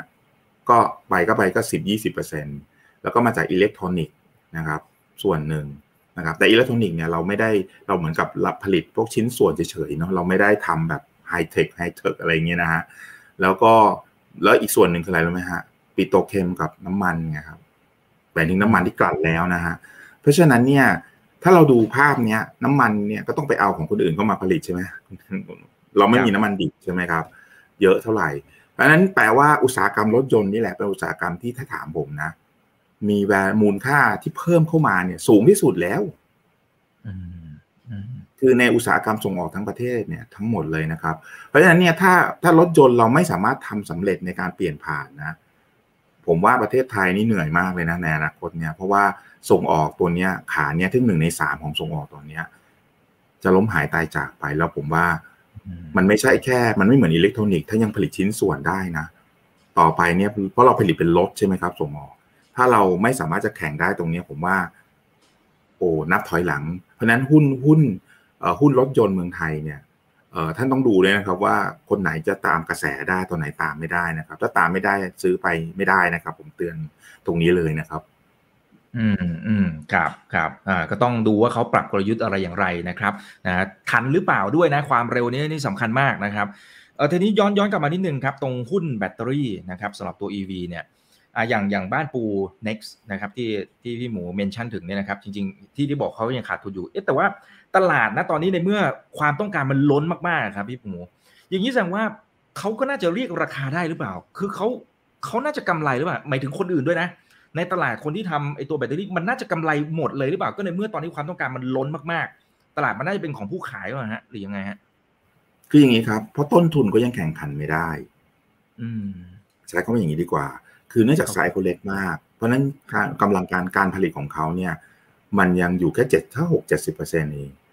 ดังนั้นเนี่ยพอมันหกเจ็ดสิบเปอร์เซ็นต์ต้นทุนเขาก็จะสูง เขาก็จะขายได้คล้ายๆกับมัน niche market นะครับ ตัวตัวตลาดที่เขาขายเป็นตัวหลักๆ เนี่ยมันจะเป็นรถบัสเจ้าใหญ่ในเนเธอร์แลนด์ซึ่งพวกนี้มันเป็น premium market อะผมภาษาผมเรียกอะนะแต่ถ้าเกิดเป็นตลาดที่แบบกลางๆลงมาเนี่ยเขายังแข่งขันไม่ได้ ดังนั้นเนี่ยอย่างที่ผมเรียนอะถ้าคุณนิกผลิตสินค้าตัวหนึ่งแล้วแพงกว่าชาวบ้าน อาจจะขายได้บางส่วนนะฮะแต่ว่าส่วนใหญ่ก็ขายไม่ได้ถูกไหมครับ ยกเว้นนะครับ ยกเว้นคุณนิกสามารถจะทำสินค้าของเราให้เป็น air made ของออฟแบตเตอรี่ได้อ่าอย่างนั้นแต่อย่างนั้นโอเคครับไม่ว่ากันนะฮะเหมือนกับแชนแนลเนี่ยขึ้นปี up ขึ้นอีกแล้วนะครับ ราคานะฮะทุกท่านผู้ชายหลายๆท่านก็เดือดร้อนแล้วต้องไปซื้อเพิ่มอีกแล้วครับราคางานตกแล้วครับ แต่จริง ๆ แล้วเหตุผลเพราะว่าราคาต้นทุนก็ยังสูงครับ ผมประเมินเขาไม่เคยบอกนะว่าต้นทุนเท่าไหร่ แต่ผมประเมินว่าไม่ต่ำกว่าร้อยห้าสิบเหรียญเพราะว่าจำได้ที่ผมบอกเนี่ยถ้าต่ำแล้วถ้าเกินร้อยห้าสิบปุ๊บเนี่ย ท่านก็จะขายตลาดที่เป็นพรีเมียมเป็นหลัก ถ้าตลาดที่แบบกลางๆ หรือว่าเป็นแมสหน่อยเนี่ยเขายังทำไม่ได้ครับ เพราะฉะนั้นแข่งขันไม่ได้ดีกว่า เพราะฉะนั้นก็เลยก็เลยเป็นจุดที่ว่าทำไมเอ๊ะจริง ๆ อย่างที่ผมเรียนนะฮะว่าหนึ่งท่านต้องตามให้ทันตามให้ทันหมายความว่าท่านต้องสร้างสินค้าที่ ตลาดต้องการและต้องแข่งขันได้ด้วยในเชิงต้นทุน ไม่งั้นท่านเราก็ไม่สำเร็จนะครับ แล้วพวกนี้ผมว่าไปเร็วฮะอย่างถ้าคนที่ได้เขาก็จะยิ่งขยายถูกไหมครับเขาก็จะยิ่งการในปลาใหญ่กินปลาเล็ก ผมก็เลยอยากจะพูดอย่างนี้ครับว่า ตอนเนี้ยธุรกิจแบตเตอรี่ EV กับแบตเตอรี่เนี่ยมันยังเขาเรียกฝุ่นตลบอยู่เล็กน้อย เริ่มจะจางละ เพราะว่ามันเห็นชัดเจนแล้วว่าเติบโตแน่นอนก้าวกระโดดแน่นอน สิ่งที่ผมอยากจะ ฝากในเชิงการลงทุนอย่างหนึ่งเลยก็คือว่า มันมีกลยุทธ์หนึ่งที่นักลงทุนฝรั่งเนี่ยมักจะใช้เขาเรียก finding gorilla คุณคุณนี่เคยอาจจะเคยได้ยินนะครับเคยได้ยินไหมครับนี่กับพี่หมูรอบที่แล้วนี่แหละฮะอ่าแล้วคนนี้แหละอันนี้คุณเอามาใช้ได้ เพราะว่าวันเนี้ยเดี๋ยวจะมีผู้เล่นนะครับผู้ทั้งผลิตแบตเตอรี่ ทั้งผลิต EV เนี่ยเข้ามาหนึ่งเป็นสามสามเป็นห้าห้าเป็นสิบ แต่สุดท้ายเนี่ยในในจำนวนทั้งหมดเนี่ยมันจะเหลืออยู่แค่สองสามสี่ลายเท่านั้นเอง ที่จะรุ่งเรืองนะครับ แล้วก็เติบโต เพราะฉะนั้นวันนี้สิ่งที่เราควรทำคือถ้าใครเข้ามาเนี่ยอย่างอย่างแม้แม้แต่บ้านปูนเนี่ยที่เล็ก ๆ เนี่ยหุ้นเขาก็ไปต่อได้ใช่ไหมครับ ถ้ามีสตอรี่พวกนี้ใช่ไหมครับแล้วเราก็สามารถที่จะแบบกระจายการลงทุนได้แต่ว่าถึงจุดหนึ่งเราต้องดูว่าตัวไหนมา แล้วก็ ขายตัวนั้น ตัวไม่ดีเอาไปซ้าตัวดี แล้วคราวนี้แหละเงินมันจะพอกขึ้นไปแบบบอลลูนเลยครับอันนี้เป็นเป็นในเป็นการลงทุนที่จุดเนี้ยเป็นจุดที่ผมคิดว่าหลายๆท่านเริ่มคิดได้เลยนะ เพราะว่ามันมาถึงจุดนั้นแล้วอะครับมันมาถึงจุดนั้นแล้วครับ ถ้าเราลองไปดูหุ้นนีโออย่างเงี้ยที่เมืองจีหรือหุ้นเทสลาเนี่ยเป็นตัวอย่างที่ดีเลยครับว่า คือเข้าไปอีกสเต็ปหนึ่งแล้วไงครับ แต่ว่าที่ผมพูดเนี่ยหมายถึงว่าที่เมืองไทยหรือว่าอาจจะเป็นบริษัทที่อยู่เมืองนอก แต่ว่ายังไม่ได้ไปถึงจุดนั้น ลองลองดูครับว่ามีเยอะนะฮะเมืองไทย ถ้าเมืองไทยก็ก็ที่เราคุยกันไปสักครู่ครับสามสี่ห้าปีณวันนี้นะครับครับ แล้วแล้วในเชิงของการทำธุรกิจจริงเนี่ยอย่างเช่นสมมติ CATL นะแล้วก็ผมเข้าใจว่าเจ้าอื่นที่เป็นรายใหญ่เช่น Panasonic ซึ่งซึ่งเคยเป็นซัพพลายเออร์ให้กับเทสลาด้วยเนี่ย ในทางเทคนิคเนี่ย เช่นเขาสามารถผลิตจากที่ไหนก็ตาม แล้วแล้วส่งมาตีตลาดในบ้านเรายกตัวอย่างนะครับ มันมันเป็นไปได้ไหมฮะในในเชิงเทคนิคหรือจริง ๆ วันนี้ก็เป็นได้อยู่แล้วนะครับ เพราะว่าเขาผลิตใหญ่มาก ก็คำถามที่หลายคนก็ถามว่าแล้วแล้วทำไม เอ่อไม่นำเข้ามา ถูกไหมครับเมื่อก่อนก็ก็กลับไปตอบคาถามว่าวันนี้ถ้าเรานำเข้าแบตเตอรี่นะครับ คุณนี้ต้องเสียภาษียี่สิบเจ็ดเปอร์เซ็นต์อ่า ถ้าถ้าเป็นอย่างนั้นปุ๊บเนี่ย ภาษียี่สิบเปอร์เซ็นปุ๊บก็คือเขาไม่ได้ทำต้นทุนได้ถูกกว่า EA เนี่ยถึงยี่สิบเจ็ดเปอร์เซ็นหรอกครับไม่ถึงหรอกครับ ผมคิดว่าอาจจะสักสิบถึงยี่สิบเปอร์เซ็นพอเขาเจอยี่สิบเจ็ดเปอร์เซ็นเนี่ยเขาก็ทุไม่ได้ละ อันนี้หนึ่งนะฮะ อันที่สองเนี่ยเทคโนโลยีที่ CATL เขา CJTL นะฮะเขาใช้ทำเนี่ยเป็นเทคโนโลยีที่เอ่อไม่เหมาะกับการทำฟ้าชาร์จ คือคือคือเทคโนโลยีต่างๆเนี่ยมันก็จะมีจุดที่บอกว่าฟ้าชาร์จอะไรไม่ใช่เขาทาไม่ได้นะครับ แต่เขายังไม่ได้ทำฟ้าชาร์จให้เป็นแมสเขาเน้นไปที่แบบชาร์จที่อาจจะชักช้าหน่อยชั่วโมงไป ผมไม่ได้หมายถึงเขาทาไม่ได้นะเอ่อแล้วก็เพราะว่ามันเหมือนกับว่ารถมันยังไม่จาเป็นต้องขนาดนั้นไงฮะมันเมื่อมันก็จะแพงขึ้นนะครับ แล้วก็อย่างหนึ่งคือเทคโนโลยีที่เขาใช้เนี่ยเขาไม่ได้ใช้ NMC แต่ตอนนี้เขาหันมาใช้ NMC แล้วที่ผมพูดอะ เพราะฉะนั้นถามว่าเอาเข้ามาได้ไหมคำตอบคือได้ครับ แต่ท่านต้องเสียภาษี 27%เพราะฉะนั้นสุดท้ายพอเอาเข้ามามันก็ไม่สามารถจะแข่งขันกับผู้ผลิตในประเทศ แล้วผู้ผลิตในประเทศเนี่ยรัฐบาลก็ตอนนี้ก็ลังเลวเอ๊ะ ถ้าเกิดไม่ไม่ช่วยไม่สนับสนุนผู้ผลิตแบตเอ๊ะเดี๋ยวต่อไปเนี่ยเขาลดต้นทุนได้ลงมาคือสามสิบเปอร์เซ็นต์เหนือเราอ้าวงี้เขาเข้ามาโดนยี่สิบเจ็ดเปอร์เซ็นต์ก็ยังเอาเข้ามาได้เลยถูกไหมคนนี้ ถ้าเป็นอย่างนั้นปุ๊บรัฐบาลก็กลัวเหมือนกันนะ จะเกิดเหตุการณ์นั้นน่ะ สิ่งที่รัฐบาลเลยคิดต่อไปว่า ไม่งั้นเอาใหม่ อย่างนั้นคุณผลิตแบตเตอรี่หน่วยหนึ่งผมให้เงินงูเท่านี้เลยดีกว่าเหมือนกับนึกออกไหมครับ เหมือน subsidy อะครับ เพราะฉะนั้นก็หมายความว่าผู้ผลิตแบตเตอรี่ในเมืองไทยเนี่ย จะยิ่งมีแรงจูงใจในการที่จะผลิต เพราะฉะนั้นผมคิดว่าปีภายในปีหน้าเนี่ย ไม่นานหรอกครับ จะต้องมีบริษัทต่างชาติประกาศว่าจะผลิตแบตเตอรี่ในประเทศไทยแน่นอนนะอันนี้แน่นอนเลย ผมผมบอกพูดเลยนะเพียงแต่ว่า ใครจะมาเป็น partner กับเขา ตรงนี้น่าจับตากว่า เพราะว่าบริษัทไทยต้องมีแน่นอนครับ ที่จะไปจับมือกับเขา ผมก็ไม่ทราบหรอกใคร อาจจะเป็นโรงไฟฟ้า อาจจะเป็นปตทพลังงานกรุ๊ปอะไรต่าง ๆ อันนี้แน่นอนต้องเกิดขึ้นแน่นอนครับ เพราะว่าเราเราไม่ถึง EA ผลิตตามเต็มที่เขาพูดนะ มันก็ไม่พอในอนาคตอยู่ดีครับ ดังนั้นเนี่ยเราต้องมีผู้เล่นผู้ผลิตผู้คนที่สองคนที่สามคนที่สี่แน่นอนและนั่นคือความตั้งใจของรัฐบาลครับ ครับซึ่งซึ่งถ้าเกิดขึ้นจริงนะครับ พวกเราที่เป็นผู้บริโภคก็จะได้ประโยชน์แหละนะครับโอเค เดี๋ยวขออีกสักสองสามคำถามนะครับ พอดีวันนี้เข้าช้าเลยขอ ขอทดเวลาบาดเจ็บนิดนึงนะพี่หมูนะครับขอบคุณครับได้ครับนะฮะถ้าสมมติสมมติมองมองอีกนัยยะหนึ่งถอยมาดูภาพใหญ่ๆก่อน ตอนนี้ในใน supply chain เนี่ยมันจะมีผู้เล่นหลายคนแล้วก็อยู่ในตลาดหุ้นทั้งในหุ้นนอกแล้วก็ในบ้านเราด้วยนะครับ สมมติเอาเอาแค่แบ่งอย่างนี้แล้วกันว่าค่ายรถยนต์นะครับกับกับหุ้นแบตเตอรี่ นะครับถ้าเป็นในมุมมองของพี่หมูเองเนี่ยคิดว่าอันไหนที่มันดูแล้วเออมันเซ็กซี่มากกว่าในมุมของการลงทุนนะ เพราะว่าจริงๆ ทั้งสองฝั่งมันก็ขึ้นมาเยอะพอสมควรแล้วแหละคราวนี้อันนี้ฮะคิดแบบนี้ก็ได้ครับ เราลองไปดูหุ้น Cat L CATL กับหุ้น NEO ก็ได้อ่าอย่างนี้ผมขึ้นอย่างนี้แฟร์มาอ่าเพราะ NIO เขาไม่ได้ผลิตแบตเตอรี่เอง อ่า ถามว่าอันแรกก่อนนะครับ หุ้นตัวไหนมี valuation สูงกว่ากัน ลองเดาก็ได้ครับ ถ้าเดาถ้าเดานะตอนนี้ผมว่าน่าจะ NEO หรือเปล่าไม่แน่ใจ แน่นอน เพราะทำไมคนเขาไม่ได้พูดถึง CATL มากนัก อ่า เห็นไหมครับ เพราะว่าคนที่เป็นกลางน้ำแบบแบตเตอรี่เนี่ยเขา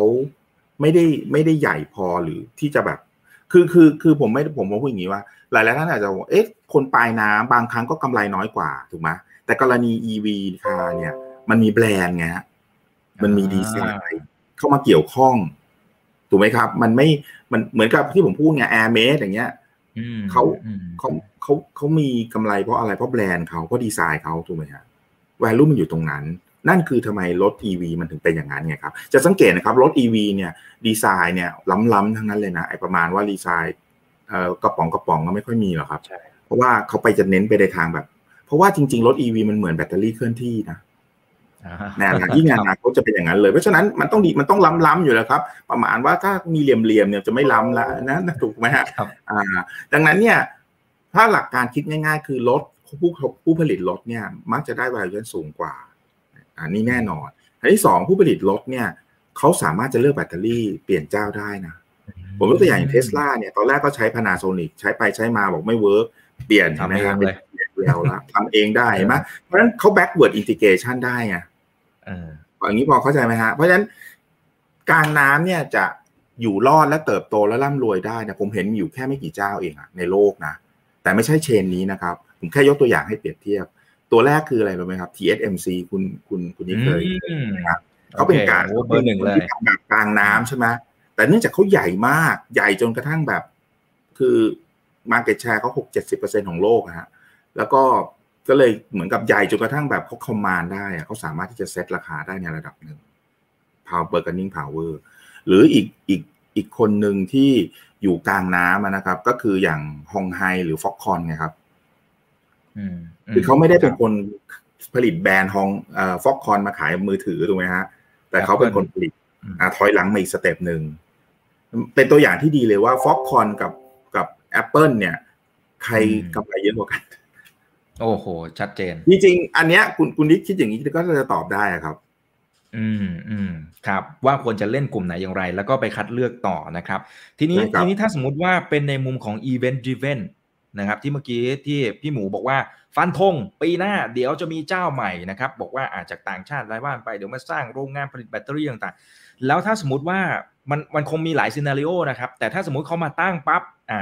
อาจจะมาตั้งเองนะครับ อันนี้อาจจะเป็น scenario หนึ่ง หรือตั้งแล้วจับ partner กับใครเนี่ยถ้าเป็นในมุมของการลงทุน เราซัดเลยไหมฮะไอตัว partner เนี่ยจัดไปเลยไหมฮะในมุมการลงทุนนะโอ้ยแน่นอนเลยครับ เพราะว่ายิ่งถ้าจับ partner ปุ๊บเนี่ยแปลว่าอะไรแปลว่าหนึ่งความสำเร็จเนี่ย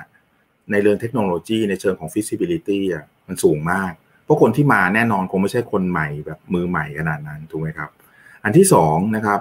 คือเงินลงทุนโอ้มหาศาลแน่นอน เพราะว่าคนที่ไปจับกันเนี่ยมันก็ต้องร่วมกันลงทุนใช่ไหมครับ และสุดท้ายเลยเนี่ยที่เป็นปัจจัยที่ผมมั่นใจว่าไม่ค่อยเกิดขึ้นกับอุตสาหกรรมในประเทศไทยเท่าไหร่นะคือรัฐบาลเนี่ยหนุนเต็มที่เลย คุณนิกอีกลองสังเกตดูนะครับ มีอุตสาหกรรมไหนบ้างครับ ที่รัฐบาลเนี่ยโอ้โหหนุนหนุนสุดลิ้นทิ่มประตูเลยนะ EV เนี่ยไปถือเป็นหนึ่งในนั้นเลยนะ ถ้าลองกลับไปย้อนว่าอิเล็กทรอนิกส์เนี่ยผมไม่เคยเห็นรัฐบาลส่งเสริมเลยน้อยมากครับ แต่ว่าพอเรามาถึง EV ตอนนี้เปลี่ยนไปเลยนะเพราะฉะนั้นผมบอกเลยว่าถ้าถ้ามี partner ปุ๊บนะเอ่อผมว่าท่านซื้อได้ก่อนเลยอะเผลอๆผมว่าหุ้นขึ้นหุ้นขึ้นก่อนยังไม่รู้เลยทำอะไร แต่อันนั้นอาจจะเร็วไปนิดนึงนะครับ แต่แต่ว่าเชื่อเถอะฮะว่าถ้าจับถ้าเขาจับ partner ได้ถูกนะเบอร์จะเหมือนที่เขาเรียกกันนะครับว่าเอ่ออะไรนะ right partner ก็ right track แล้วอ่าผมว่าได้เลยครับ แต่ว่าผมว่าคงจะต้องเป็นบริษัทค่อนข้างใหญ่นะส่วนใหญ่ เพราะว่าไม่งั้นเนี่ย ความพร้อมหรือเงินทุนมันอาจจะไม่ได้นะครับเพราะพวกนี้ลงทุนไม่ได้นิดนิดหน่อยหน่อยนะครับ ลงทุนก็เป็นอย่างน้อยน้อยน้อยน้อยสุดก็เป็นหลายหลายพันล้านอะอืมอืมครับ ทีนี้ถ้าถ้าเจาะลงไปอีกนะครับ ว่าสมมติเรื่องของการแข่งขันอะไรมันเริ่มมามาขึ้นเรื่อยๆ สเปคของหุ้นผู้ชนะในกลุ่มนี้เนี่ยนะครับ ที่พี่หมูจะมองหาเนี่ยมันต้องเป็นสเปคยังไงนะฮะ แรกเลยนะครับคำนี้เลยสำคัญที่สุดเลยครับคำแรกเลยเนี่ยก็คือคนที่มาก่อนได้เปรียบตอนนี้ อ่าถูกไหมฮะอันนี้ first mover เลย ซึ่งซึ่งเราก็เห็นอยู่แล้ว คนที่ได้มาก่อนได้เปรียบ อันที่สองก็คือว่าเอ่อคนที่มีสเกลแล้วทำให้ต้นทุนถูกได้ เพราะธุรกิจเนี้ยในที่สุดแล้วอะผมก็ยังเชื่อว่าต้นทุนอะมันจะเป็นตัวหลักตัวสำคัญที่สุดนะครับ เพราะว่าคุณคุณนิกต้องคิดว่าจะถ้าเราเปรียบเทียบกับรถน้ำมันเนี่ย ต้นทุนรถน้ำมันเนี่ยมันซับซ้อนเพราะว่าเครื่องยนต์อะไรมันก็ไม่เหมือนกันถูกไหมครับ แต่ละตัวแต่ละยี่ห้อก็ไม่เหมือน แต่ถ้าเรามาพูดถึง EV อะมันไม่ต่างกันขนาดนั้นนะครับ มันอยู่ที่แค่แบตเตอรี่ซึ่งอย่างที่ผมเรียนอะคุณเอาซอร์สไปให้ใครผลิตก็ได้ นั่นหมายความว่าอะไร หมายความว่าคนที่ออกดีไซน์ได้ดีกว่า สวยกว่ามีแบรนด์เนี่ย คนนั้นจะเป็นผู้ชนะ และคนที่มาก่อนก็เป็นผู้ชนะ เพราะฉะนั้น 2 ข้อใหญ่ที่ผมคิดว่า ถ้าท่านจะหา factor ที่แบบเป็นหุ้นที่ผู้ชนะสัก long medium term long term แล้วกันนะหนึ่งก็คือคนที่ได้ market share เร็วที่สุดสองก็คือคนที่มีสินค้ามีดีไซน์ดีที่สุด ไม่จำเป็นต้องผลิตแบตเองก็ได้นะครับในที่สุดเพราะว่าสุดท้ายผมคิดว่าแบตเนี่ยไปซื้อเอาก็ได้ แล้วถ้าเลือกว่าคนผลิตรถกับคนผลิตแบตผลิตรถก็ต้องดีกว่าผลิตแบตอยู่แล้วครับโอเคอ๋อเป็นโลจิกนะครับ แล้วก็ถ้าคิดตามนะครับ ก็จะได้เรียนรู้ไปพร้อม ๆ กันด้วยนะครับ มีสองสาท่านจริง ๆ ก็เป็นคำถามที่ลำบากใจเหมือนกันนะนะครับ แต่ว่าก็อะไหนๆก็ถามมาคล้าย ๆ กันนะครับเขาบอกว่าในเมื่อเมื่อสักครู่นี้พี่หมูมีแตะหุ้นหลาย ๆ ตัวนะนะครับทั้ง EA บ้านปู GPSC ต่างๆที่มันมีเอี่ยวๆนะครับในในตัว supply chain ตรงนี้เนี่ยนะครับ พี่หมูชอบตัวไหนมากสุดประมาณสี่ห้าท่านพี่หมู จริงจริงจริงถามผมเนี่ย ถ้าถ้าผมก็ตอบจริงๆ ผมก็ตอบไกลๆนะ อ่าเช่นใครมาก่อนอันหนึ่งนะครับสองด้วยการที่รัฐบาลจะส่งเสริมแบบเต็มที่ขนาดนี้เนี่ยคนอื่นๆ อย่างเช่นผมยกตัวอย่างปตทกับฟอกคอนก็ได้กว่าเขาจะเสร็จอีกสามปีนะครับแล้วผมผมต้องเรียนท่านว่าสำหรับผมเนี่ยอีกสามปีเนี่ยผมไม่รู้อะไรมันเปลี่ยนอะ อืม จริง คุณนิกโอ้ยเปลี่ยนเร็วมากคุณคุณนิกย้อนกลับไปปีที่แล้วกับสองปีที่แล้ว หรือที่ผมพูดอะ ย้อนกลับไปเมื่อห้าปีที่แล้วไม่มีใครเชื่อหรอกครับ ทั้งโลกนะไม่ใช่เฉพาะพวกเรานะ ว่าอีวีจะมาเร็วขนาดนี้ ดังนั้นเนี่ย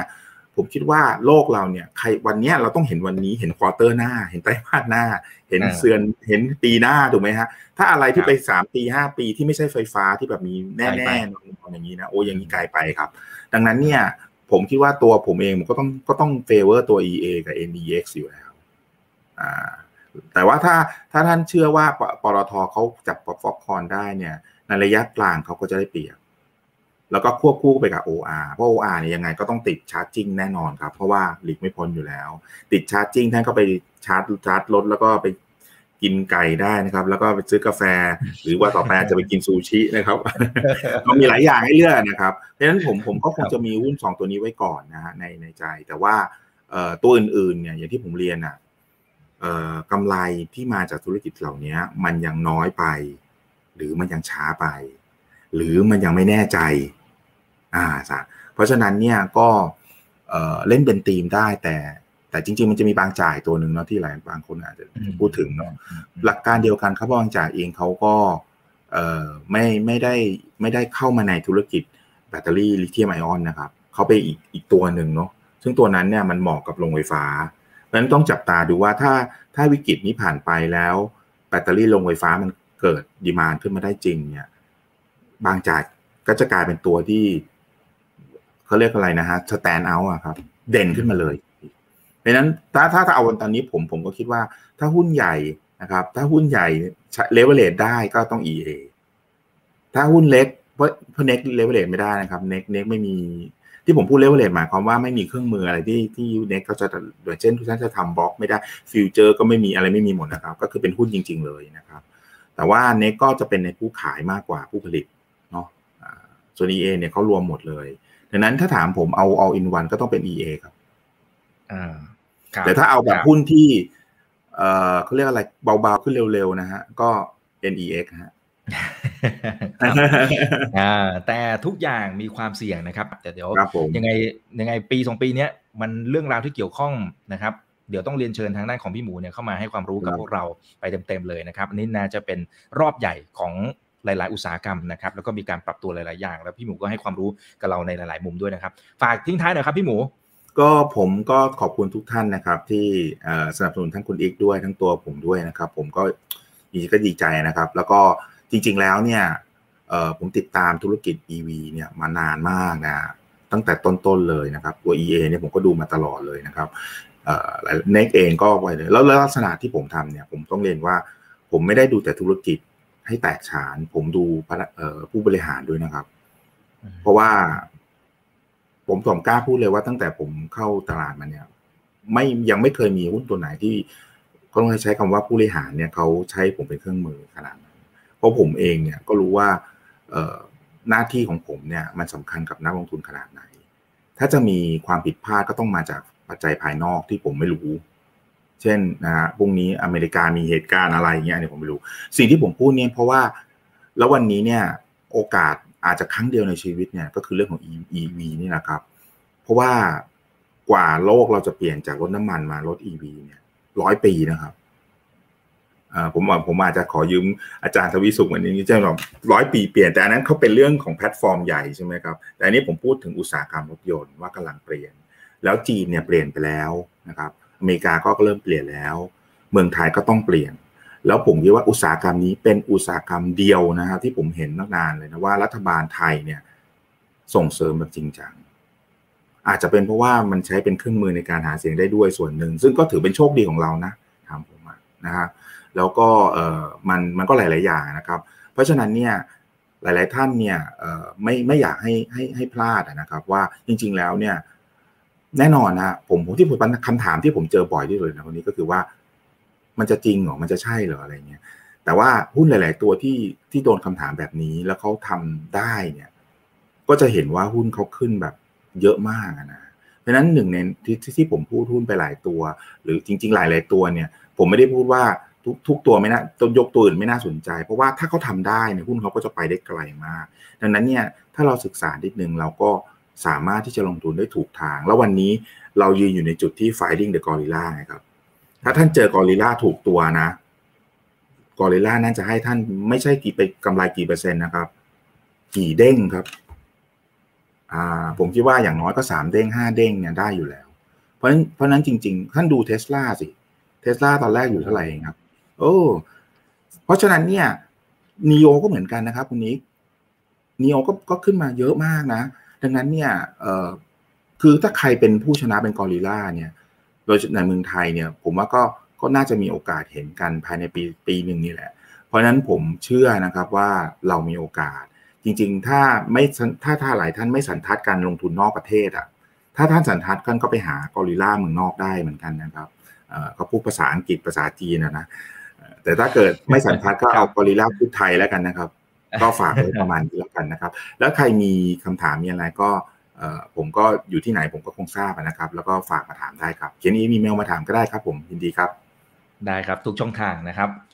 แล้วก็เดี๋ยวรอบหน้าจะเป็นเรื่องไหนอย่างไรนะครับ ก็เดี๋ยวเรียนเชิญทนายของพี่หมูให้ความรู้ดีๆแบบนี้กับพวกเรานะครับ เป็นไลฟ์อีกไลฟ์หนึ่งที่ทรงคุณค่ามากๆ แล้วก็ขอบคุณพี่กดด้วยนะครับนะฮะอยู่เบื้องหลังด้วยนะครับ โอเคครับ ขอบคุณมากครับพี่หมูครับรอบหน้าขออนุญาตเป็นเชิญใหม่ครับผมสนุกมากครับครับผมนะราตรีสวัสดิ์นะครับ ทุกท่านครับยังไงฝากกดไลค์กดแชร์กันด้วยนะ ทุกช่องทางเลยนะครับนี่คือถามบันทีโดยช่องถามอีกกับอีก ทุกเรื่องที่นักทุนต้องรู้กับผมอีกกันพศครับ วันนี้สวัสดีครับ สวัสดีครับ ถ้าชื่นชอบคอนเทนต์แบบนี้อย่าลืมกดติดตามช่องทางอื่นๆด้วยนะครับ ไม่ว่าจะเป็น Facebook, YouTube, Line Official, Instagram และ Twitter จะได้ไม่พลาดการวิเคราะห์และมุมมองเศรษฐกิจ และการลงทุนดีๆ แบบนี้ครับ